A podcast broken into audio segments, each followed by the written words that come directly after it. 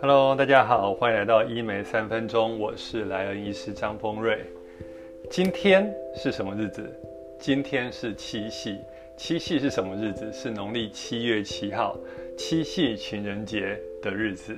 虽然大家其实台湾人最爱过节日嘛，就是情人节有分，就是白色情人节有二月十四号、三月十四号，农历有个七夕情人节，所以大家媒体有说台湾是一个最喜欢过节的节的民族嘛。但是其实喜欢过节没什么不好，但是遇到每个节日，我们觉得或许大家想了解说，嗯，到底七夕情人节是怎么来的？那说来有点糗，其实七夕情人节呢也是到了两三天前才知道，哇，原来今天就是一年一度的七夕啊！怎么能够没有跟上这热潮来跟大家聊聊看七夕情人节是什么呢？那。其实我觉得七夕情人节大家都很期盼七夕的到来，可以跟情人一起庆祝。但有些人觉得啊，七夕这种节日根本就是商人操作。那也发现真的越来越少人庆祝了。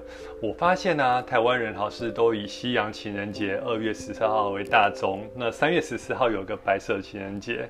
那今天刚好趁着节日，大家不聊手术，那聊聊哎七夕的典故，大家知道多少呢？其实最广为人知的版本应该是神话版的七夕。那怎么说呢？大家知道七夕就想到嗯牛郎啊织女啊。大家知道牛郎织女是天上的某一颗星星吗？那之前织女她传说是王母娘娘的孙女啊。照理来说，仙女就是仙女，应该不食人间烟火。就像是很多的我的同事们都不吃午餐，我们都戏称为他们为七仙女，就是。靠吸空气就可以过活。好，扯远了。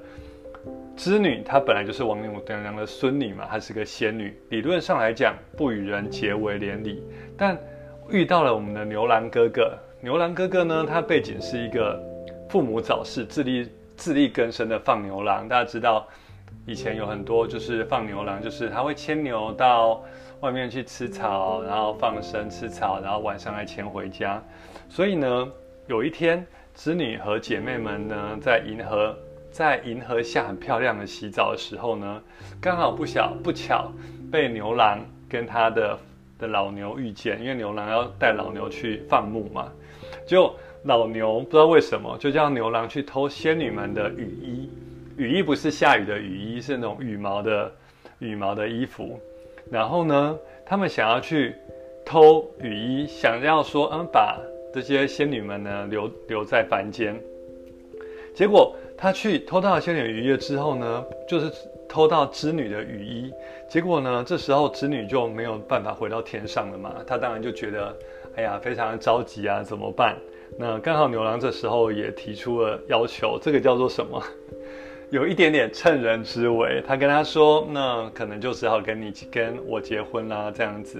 那没有其他办法，织女呢也只能答应了这项要求。那两个人就成为夫妻了。虽然呢没有过得荣华富贵，但是这位放牛郎牛郎哥呢，牛郎他也没有，嗯，哎，讲到这边有点奇怪，牛郎不是那个牛郎，牛郎就是放牛郎，哎。”越讲越怪。好，牛郎他也没有亏待织女，织女呢也帮牛郎生了一儿一女，所以一家四口跟那个真正的老牛，就是牛呢，过着幸福的生活。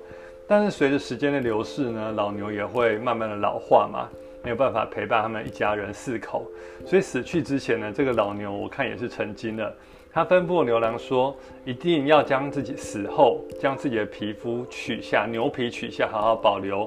为狼披上这个牛皮呢，就好仿佛可以得到某种超能力，会得到很大的帮助。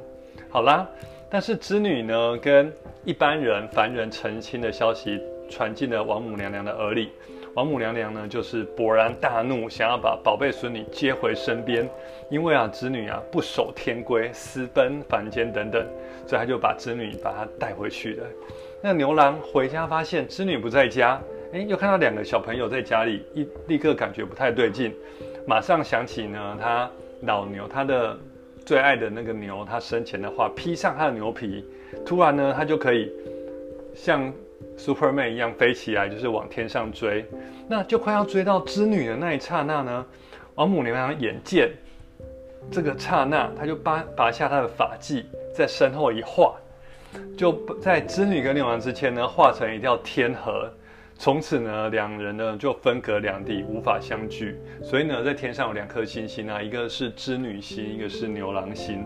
那两个人呢，只能日日夜夜对望，哭泣这样子。虽然他们也很有感情嘛，但是被王母娘娘这么一作梗，所以其实张医师想到以前张医师在大学时代，我们有研究星象。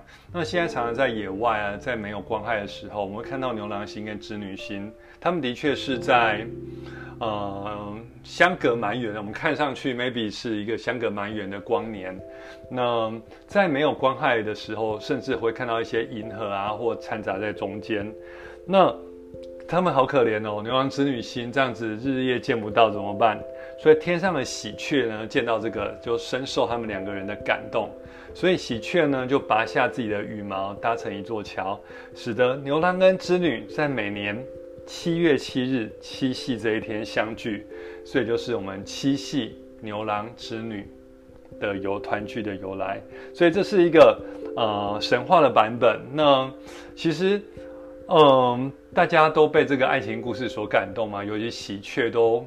感动到拔下它羽毛，搭成一座鹊桥，让牛郎织女来相聚。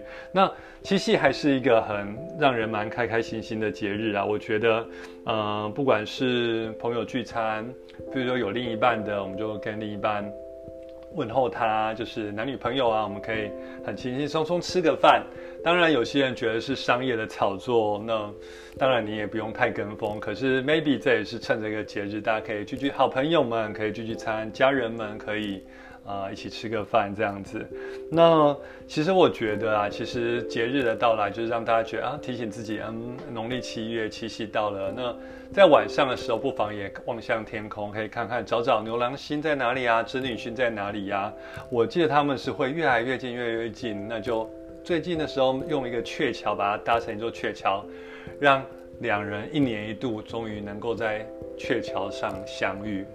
张医师讲到这边都快要流下眼泪，就是还觉得以前都知道只是七夕情人节，但是没有知道这么多的很 detail 的典故。尤其王母娘娘，王母娘娘拔下发髻，这么狠心的一画，画成一道天河，阻碍了两个人。这好比罗密欧跟朱丽叶，就是我们就是。啊，我们的罗密欧跟朱丽叶产这样子的可歌可泣的故事等等，所以今天聊这个就是，那七夕情人节大家不免俗的，有时候有些女生啊会来做一些保养，因为或许她七夕是她重要的约会日子。